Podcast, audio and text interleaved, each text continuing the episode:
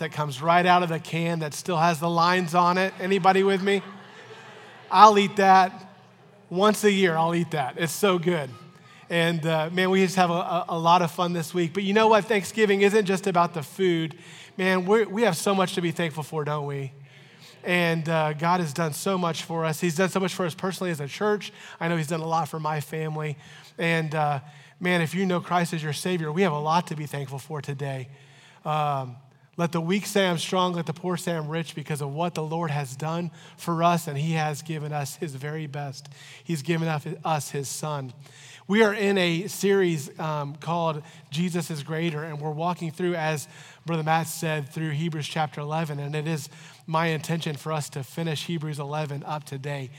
Hudson Taylor was a famous missionary to China uh, uh, in a days gone by, and in the time that he was a, a missionary, they did not fly to the mission field. They got on a ship and sailed to the mission field. And they didn't have engines on those ships except for the engine of sails that would blow through. And they, their story is told where he was on a ship one day headed to China and there was no wind whatsoever. And in fact, they were drifting towards an island that had hostile natives, was known for hostile natives. So they were very concerned as they were going along this uh, path that they would not have the ability to avoid this island. And so um, the uh, captain, who was not a believer, knew that very much like almost like a Jonah situation, knew that Hudson Taylor was a believer and said, Hey, we want you, to, would you please pray for wind? And Hudson Taylor told the captain, I will pray for wind, but if I'm going to pray for wind, you better open the sails.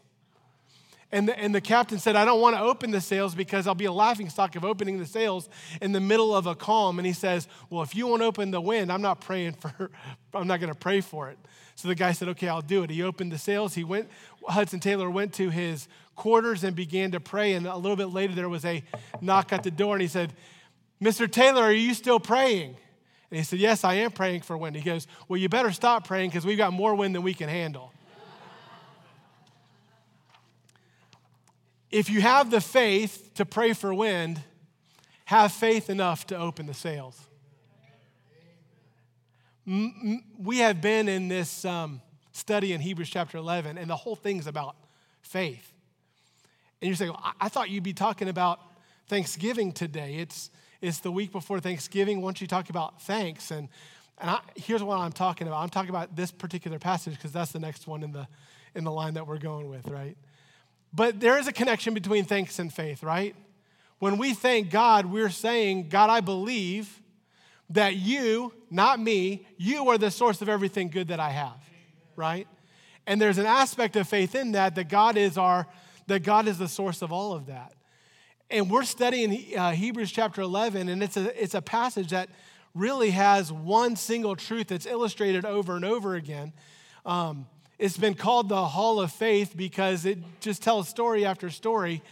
Uh, this preacher, this writer of Hebrews, is talking to these people who know the Old Testament, and he's walking through story after story, passage after passage, pointing to uh, the fact that these people who are Jewish, these people who know Christ as Savior, some who do and some who don't, are all of people who really are of faith. In fact, if you are to go back to um, verse chap- chapter number 10, where he kind of begins to, the, the points of this theme, he says, verse 38, now the just shall live by what? Faith. But if any man draw back, my soul shall have no pleasure of him in him. It's another quote. Then he says, But we are not of them that draw back unto perdition. Hey, Jewish people, you, you Hebrew people, we're not of people who draw back unto perdition, but of them that believe to the saving of the soul, right? And there, here he introduces this idea of faith and how faith is, is, is, is so important. In fact, he says um, down in verse 6, Hebrews 11, 6, but without faith it is impossible to please him, to please God. For he that, what does it say? For he that cometh to God must believe that he is, and that he's a rewarder of them that diligently, diligently seek him. It is impossible to please God without faith. In fact, it's impossible to be saved without faith. We are not saved by works. We're not saved because we do a whole lot of good things. We are saved by faith in Jesus Christ. And so he walks through this passage and just shows the superiority of faith. And that's what we've been talking about in this great chapter. We all put our faith for living in something. Some of us put our faith for living in our job. I can make it because I have a good job and I make enough money. Some people put faith in uh, our money or our possessions. Some people put faith in other people. You know, people will let you down. People will let you down. I, if you know me long enough, at some point I'm going to let you down. I don't want to. We're all going to let each other down because we're not perfect. Some people have faith in science. Some people have faith in governments. And, it's not necessarily wrong to put, our, put some faith in some of those things, but our ultimate faith, our most foundational faith, must be in God. And there are some of you here today that, that you're here and you're very focused on winning. You're very focused on I gotta, I gotta win, I gotta, I gotta do more, I gotta have success, I gotta have money, I gotta have possessions, I gotta have, um, I gotta be successful in the eyes of other people, sometimes in a business way, sometimes religiously, whatever it is.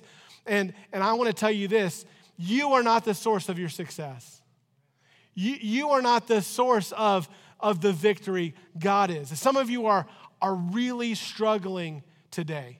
Some of you, one of the things I've learned being a pastor, um, people tell you things that they don't necessarily tell everybody else. Sometimes people won't tell you stuff when you're a pastor. That happens too. But here's what I know, and I've said it before, but I'm going to say it again. People are icebergs. There's a part of their life that you see, and there's a whole lot of their life that you don't see. And some of you look great on the outside. You've got your Sunday best on, you're here, but you've got stuff you're dealing with you are suffering. And I want you to know that you need God and you need to have genuine faith in God in that suffering. Today, I want to finish up this incredible chapter by challenging, all of us to put genuine, authentic faith in God. Now, every week when I preach, I have a goal, and my goal is um, to be clear. I want to be clear. And, I, and my goal is that the point of this passage is the point of the sermon. And when I was writing, I tried to summarize the sermon in one sentence. And this week, when I wrote this, what I call the objective statement, the sermon in a sentence, the first thing I wrote was this We should place genuine faith in God because faith can bring these three results. But I want you to know that I changed it because faith alone doesn't bring the results, God brings the results. It matters what your faith is in. Do you get my point? We should put genuine faith in the God of the Bible, the God of the Hebrews, his dear Son, and the Holy Spirit. Why? Because God can bring three results that we see in this passage, and he brings it by faith. The first result is this number one, God can bring us victory. God can bring us victory. Now, I got some amens from over here. And I got some yawns from over here. So you guys are in the running for my favorite today. And you guys got some work to do, okay? No. God can bring us the victory. Isn't that awesome? When you get to this passage, the preacher, what I'm calling the preacher, we don't know exactly who the author of Hebrews is, but we do know that this preachers telling some amazing things that happened in the lives of, in the Old Testament. Um, and in the first section, verses 29 to 34, he enumerates all these amazing things that happened, uh, victories that were wrought about, successes that were wrought about by God and the people of God. He starts, and we read starting in verse 30, but I'm going to go back to verse 29. It says, By faith they passed through the Red Sea as by dry land which the Egyptians, are saying to do, were drowned. Who remembers that story in the Old Testament?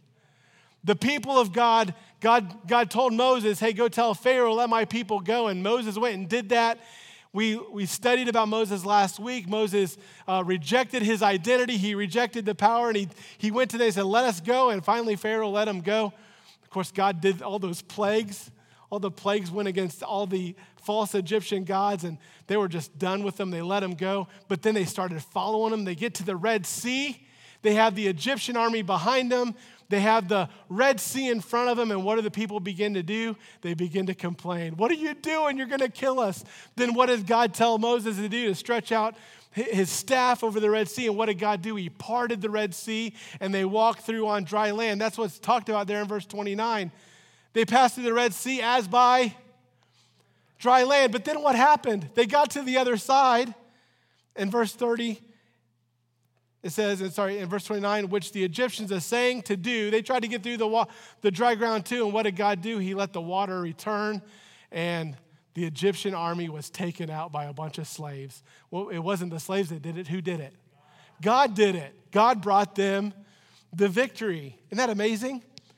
He says in verse 30, by faith the walls of Jericho fell down after they were compassed about seven days. Who remembers that story? God, God um, get, told Moses, You're not going in. I'm going to give you a new leader, Joshua. Joshua brings the people in, and God says, Hey, you're going to take out this first, this first uh, city, but the way you're going to do it is you're going to do it by marching. You're going to do it by going around the city. Why would God tell him to do it? Because then at the end, when they yelled and the walls fell down, it became very evident this wasn't Joshua's victory. This is one of the people of Israel's victory. Who brought the victory? Do you get the theme? Who's bringing the victory? God's doing it. Verse 31, I love this. By faith, that harlot Rahab perished not with them that believe not. Rahab was a prostitute who lived literally on a wall, on the walls of Jericho, which fell down. And it says, as she didn't perish with all the rest of the people in Jericho that believed not, she believed when she had received the spies with peace. Joshua chapter 2 tells us about this. I'm gonna, I didn't go, in the last two stories, I didn't go back, but on this one, I'm going to go back. Look at Joshua chapter 2, verses 9 through 17. It's right here on the, on the screen. And I, and I want to point something out to you. This is, this is this pagan woman, this woman who is not Jewish. She, is of the, she was a Canaanite in the city of Jericho, and, and she tells this testimony. Read this with me. Verse 9. And he said unto the men, I know that the, the Lord hath given you the land. She didn't say, she didn't say, I know you guys are big and bad and really strong and really smart. She said, You have something we don't have. You have the, the Lord. And that your terror has fallen upon us, and that all the inhabitants of the land faint because of you. For we have heard how the, the Lord dried up the water of the Red Sea for you when you come out of Egypt, and what you did with the two kings of the Amorites that were on the other side of Jordan, Sihon and Og, whom you utterly destroyed. And as soon as we heard of these things, our hearts did melt, whether neither did there remain any more courage in any man because of you. For the, you're getting the theme, the Lord your God, He is God in heaven above and in earth beneath. Now, therefore, I pray, swear unto me by the Lord, since I have shown you kindness, that you also show me kindness in my father's house and give me a true token and that you will save alive my father, my mother, my brother, my sisters, and all they that have delivered our lives from death. And the men answered her, Our life is uh, our life for yours. If you utter not this our business, it shall be when the Lord hath given us the land that we will deal kindly and truly with thee. If you go down to verse 17, it says, And the men said unto her, We will not, we will be blameless of this thine oath which thou hast made us swear. Rahab was not a woman who was known for her uprightness or her moral character. What was her profession? She's a harlot, she's a prostitute. This is not the lady leading the Bible study. Are you with me? But she was a woman of faith. She believed that the Lord was the victory for these people. And she goes, I know how to pick sides. The Lord is the real one in heaven and earth. I want to be on his side. So in Joshua 6 22, it says, it says, But Joshua said unto the two men that had spied out the country, Go into the harlot's house and bring out this the woman and all that she has, and as ye swear by her. And the young men that were spies went in and brought out Rahab and her father and her mother. They did exactly what they said they would do. Matthew says this Matthew chapter 1, Matthew starts out, it's a, it's a gospel that's written with the Jews in mind. And this is what it says in Matthew chapter 1, verse 5. And Salmon begat Booz of, it says Rechab, right? Rachab. That's Rahab. Okay? And Booz begat Obed of Ruth, and Obed begat Jesse, and Jesse begat David, the king, Who was David, the great, great, great, great, great grandfather of? Jesus came in David's line. There's a prostitute in Jesus' line.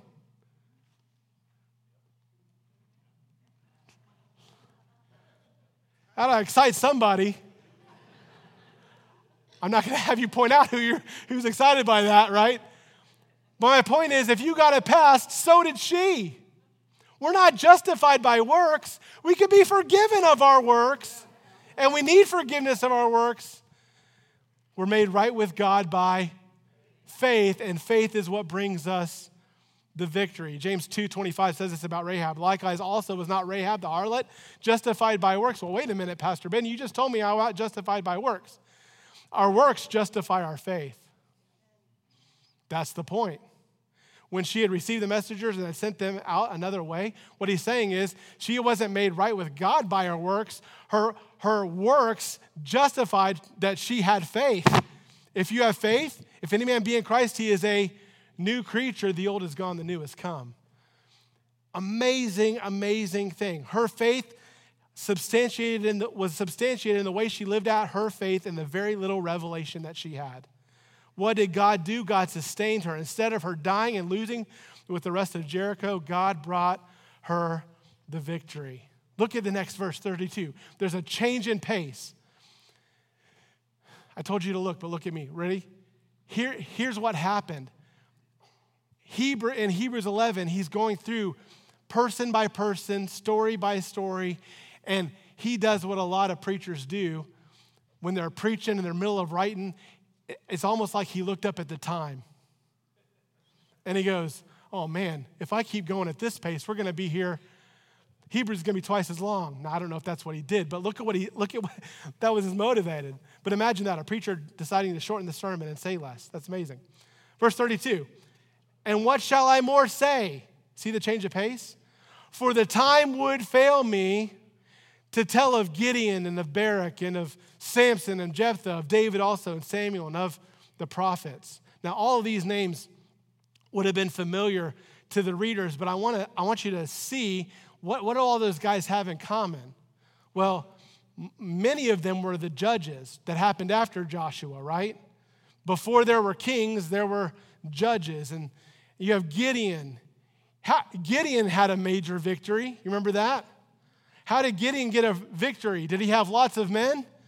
Thousands of men showed up, and God kept whittling down the number of men he needed until he just had 300 men.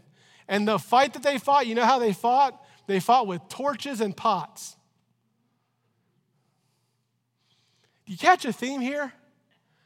They keep having victory by walking around towns, by taking a torch and putting a pot over and then breaking it. It says, The sword of the Lord and of Gideon. And then the whole enemy just kills each other when they don't do it without hardly lifting up a finger. God is the one that gave them the victory. You have Barak. Barak worked for the Lord with Deborah to set to defeat Sisera and his armies in Judges 4 and 5.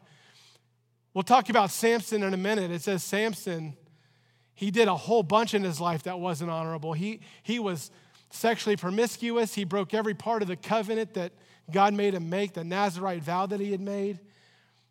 We'll talk about him in a minute. You have Jephthah. God used Jephthah to lead the Israelites to freedom from the 18 years of oppression they experienced.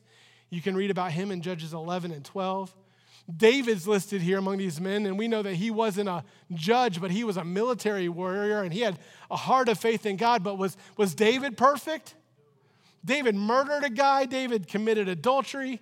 Are you getting a theme?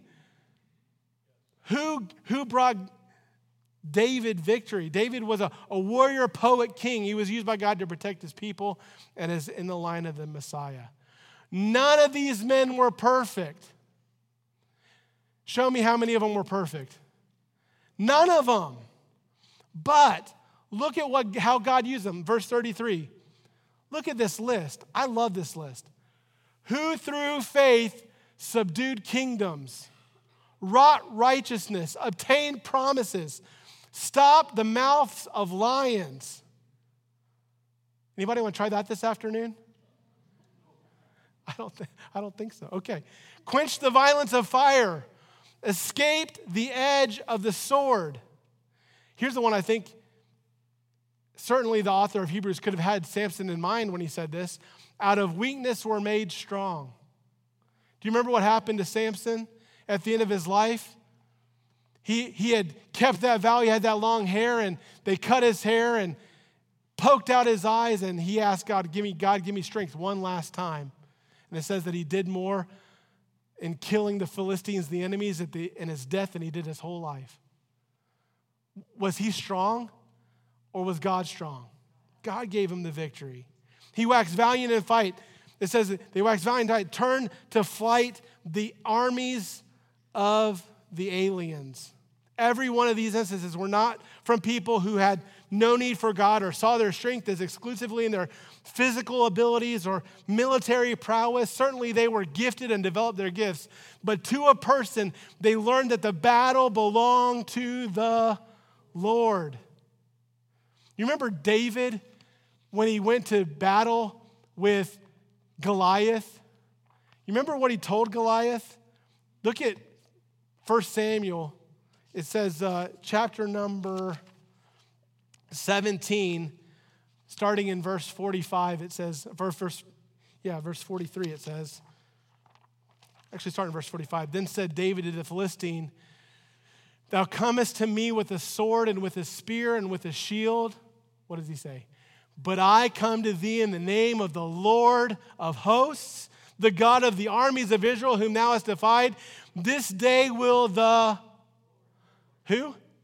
The Lord deliver thee into mine hand, and I will smite thee and take thine head from, from thee, and I will give the carcasses of the host of.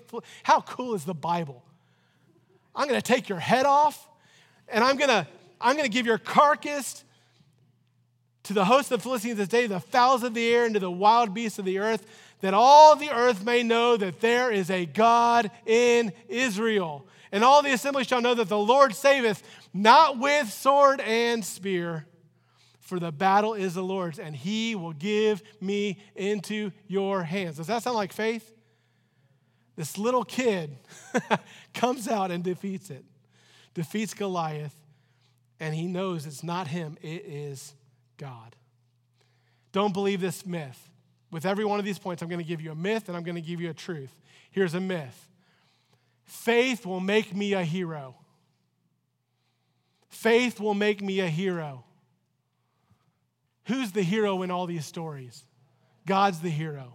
The truth is, God is always the hero. This is not a book exclusively about David, Jephthah, Barak, this is a, this is a story about God. And it's through faith in God that we get the victory. And by the way, not, nothing's changed. The victory comes by God. These are the heroes of the faith for sure, but they're not truly heroic in and of themselves.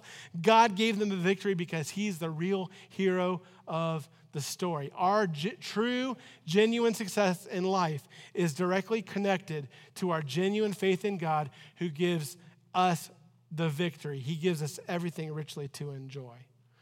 Following God and having faith in God isn't just about having success, though, and victory. God has never promised that everything would be easy. You know that, right? Not everything is going to be easy. So here's a second result that compels us to put our genuine faith in God. Who likes, who likes stories of victory in the Bible? Is your life always victorious? No. Sometimes there's suffering. Here's result number two God gets, gets us, God's the one who gets us through suffering. God's the one who gets us from suffering. The author seems to be talking about all these victories, and then he, he switches. It's like he turns and he says, Oh, and by the way, they didn't just have victory. What else did they have? Verse 35 Women received their dead raised to life again. Remember, in the Old Testament, there's stories about that. There's a woman whose son died, and Elijah brought him back to life. Obviously, God's the one that did that. And others were tortured, not accepting deliverance that they might obtain a better resurrection.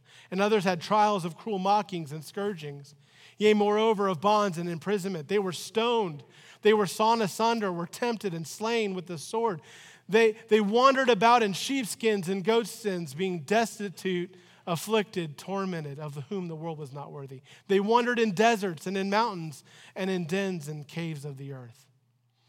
this passage continues the list of actions that showed faith in the living God. But it wasn't just in victory, it was also when it was very, very difficult.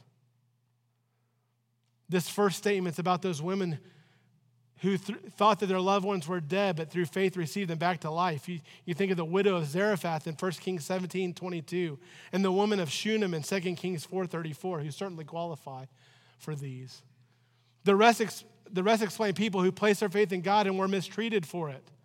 Of course, we know that these people were, were sinners too. How did they get to the point where they were willing to endure such trials? It is the mercy and grace of God in their lives to which they responded. They believed God and He helped them live for Him in such a critical way. You know, there's a, there's a, there's a false teaching out there, and a lot of it's on TV, that says if you have faith in God, then everything's going to go well for you. That God's desire for your life is to have health and wealth and prosperity. And if you don't have health and wealth and prosperity, then, then probably the problem is you don't have enough faith. But the truth of the matter is this sometimes the people that have the most faith are the one that God allows to go through difficulty. Look at the list. Do you like this list? This is not a fun list. Tortures, mockings, scourgings, imprisonment, being stoned, being sawn asunder. You know what that means? If I were to explain it, this message would go to PG 13 levels.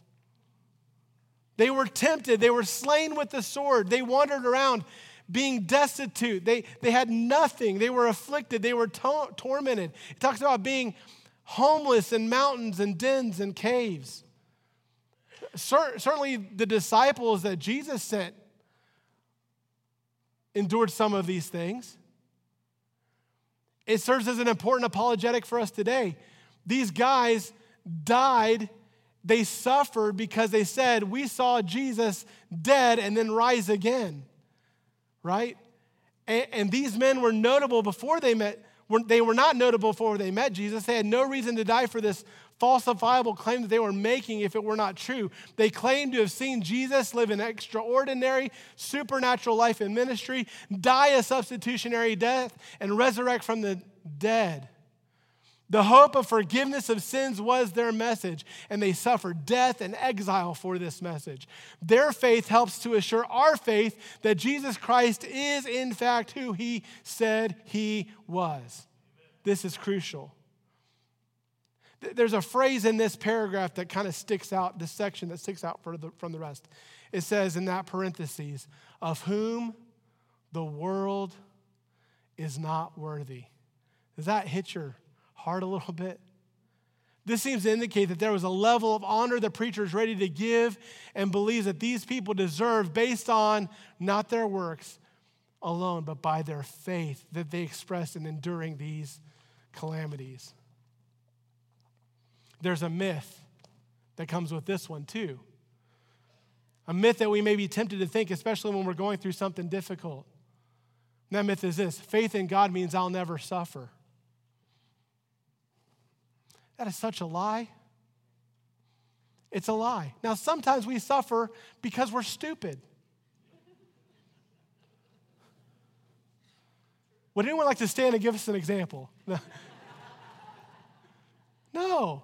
Sometimes what I'm dealing with is because I sinned. Are you with me? But sometimes suffering comes because I've been faithful to God. Folks, there's coming a time in our country where we may have to be asked to do that. Not fun. Will we be faithful when that time comes? I hope we will. Faith in God means not that I'll never suffer.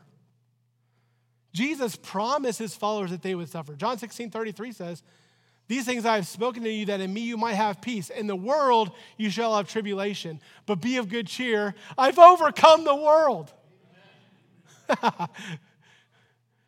it's just for a short time. If there is tribulation, it won't be for eternity. We've got a great retirement. Who's with me? Matthew 5:10. Blessed are they which are persecuted for righteousness' sake. What do you mean? Happy, blessed, who are persecuted? Yeah, blessed are they who are persecuted for righteousness' sake, for theirs is the kingdom of heaven. Blessed are ye when ye, men shall revile you and persecute you, and shall say all manner of evil against you falsely for my sake. Rejoice, celebrate, party, and be exceeding glad. Why? Because when you're persecuted, you just need to know that great is your reward. Where? In heaven. For so persecuted they the prophets which were before you.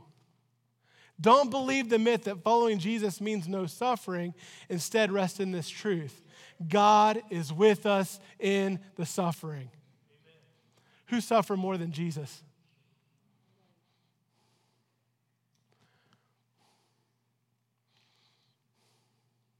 What did he say? Let your conversation be without covetousness 13, Hebrews 13, 5 says, And be content with such thing as you have, for he hath said, I will never leave thee nor forsake thee. Matthew 28, 20 says, And lo, behold, remember, listen up, I'm with you always, even to the end of the world. Adoniram Judson was one of the first missionaries to Burma, what we call now Myanmar. Arriving with his wife in 1812, Adoniram and Anne learned the language, and then Adoniram began his work of Bible translation. Here's a list of some of his suffering and his achievements. He wanted to do lots of personal evangelism, but decided instead to commit to translating the Bible for the long term benefit of the yet to be born Burmese church. His first convert came to faith in 1819. It took 12 years. It took 12 years to come to 18 converts. He completed the New Testament in 1823. He spent 20 months in prison in chains. In 1826, his wife died and their daughter died. He completed the Old Testament in 1835, and that year his second wife died. In 1849, he completed the Burmese English Dictionary, and then he died in 19, 1850. Here's some of his words. If I had not felt certain that every additional trial was ordered by infinite love and mercy, I could have not survived my accumulated sufferings. He said, There's no success without sacrifice. There is no success without sacrifice. If you succeed without sacrifice, it's because someone has suffered before you. If you, success, if you sacrifice with success, without success, it is because someone will succeed after. When facing execution, he was asked what he thought about his future, and his reply was this The future is a, as bright as the promises of God. Talk about faith. Sometimes our biggest successes in life, our biggest victories comes through times of suffering. We should place genuine faith in God because God can bring these three results. God brings us victory, God's with us in suffering. Here's the last one God brings us, God alone brings us salvation. Look at verse 39. It says, and all these, and these all, all, who are you talking about? All the, the these all. All the people he's listed out. From Abel, from the creation of the world, all the way down to these ones of whom the world is not worthy. All of them, having obtained a good report through works. Is that what it says? How they do it?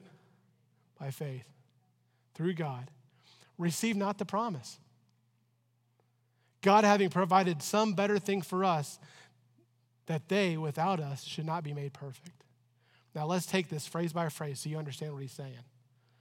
And these all, what is he, who's he talking about? Every one of the Old Testament saints and many, many more who were not mentioned.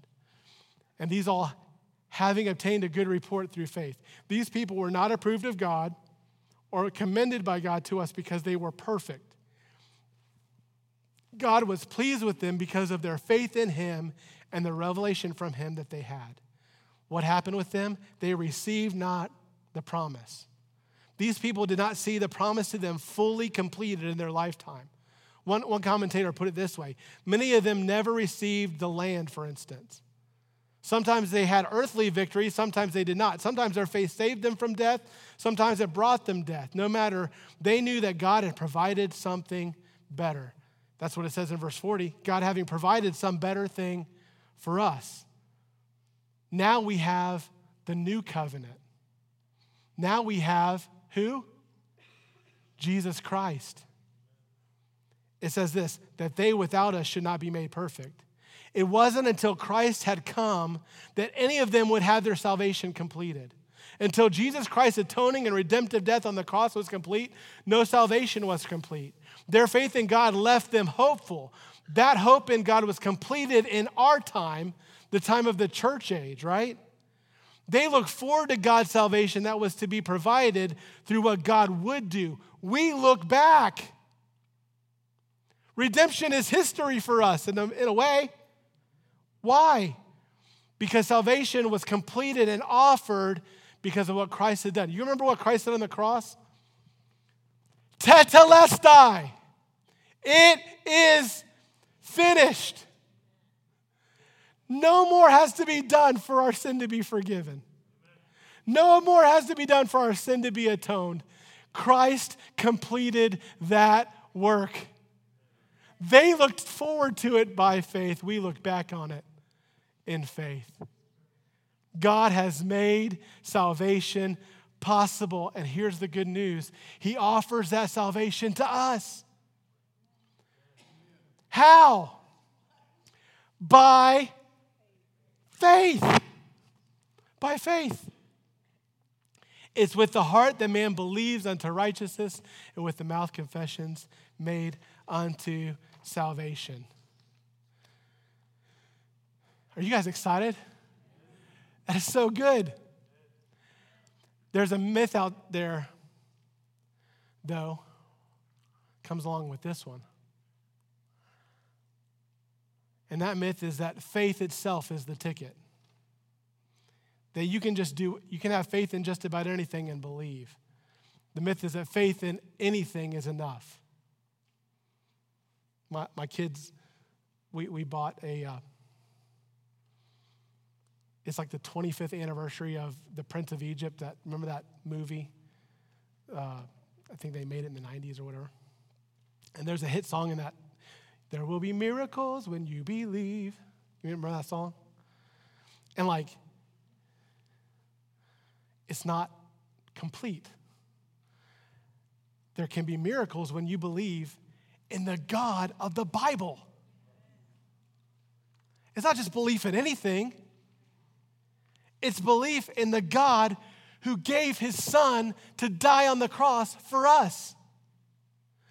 God is a revealing God, and he's been revealing himself to us. He, he created us. Who's excited about creation? He created us, and he's revealed himself to us, and he will redeem us. But how does that happen? It happens by faith. By faith in what? Faith in Christ alone for salvation. Jesus said, I am the way, the truth, and the life. No man comes to the Father but by me. But by me. Faith in Christ alone brings salvation. Romans 10 says, Whoever believe, Whosoever believeth in him shall not be ashamed. You know that word ashamed? That verse is not saying, and although this is true, it's not saying that if you're a true believer, you won't be ashamed of Jesus, or you should. Who agrees if, if you're a believer in Christ, you shouldn't be ashamed of Jesus? But, but that verse is not saying whosoever believeth in him won't be ashamed of Jesus, like, oh no, I'm embarrassed to be a Christian. The idea of ashamed there is that if you put your faith and trust in Christ, Christ won't let you down. What he promised to do, he's going to do. When God writes a, a check, it always cashes. You ever have a check not cash? That happened to me one time. I did a funeral for somebody, and they handed me a check, and then later on I got charged for trying to cash the check. it's like, you want your last check to bounce. Okay, that works out. Um, when, when God makes a promise, He always fulfills it. And so here's what I want you to know today simple message. Did you see it in the passage? God brings victory. God is with us through suffering. And if you want to know for sure that heaven is your home, that your sins are forgiven, that you won't go to hell, but you'll go to heaven, let's just make it as clear as possible. You have one shot. It's not faith in faith, it's not faith in this church, it's not faith in your grandparents. It's faith in Christ alone. That's how you get saved. That's how you are born again, born from above. That's how you have eternity forever. And if that is true, folks, we got to be busy telling everybody we possibly can about what God has done for us. Would you bow your heads and close your eyes with me?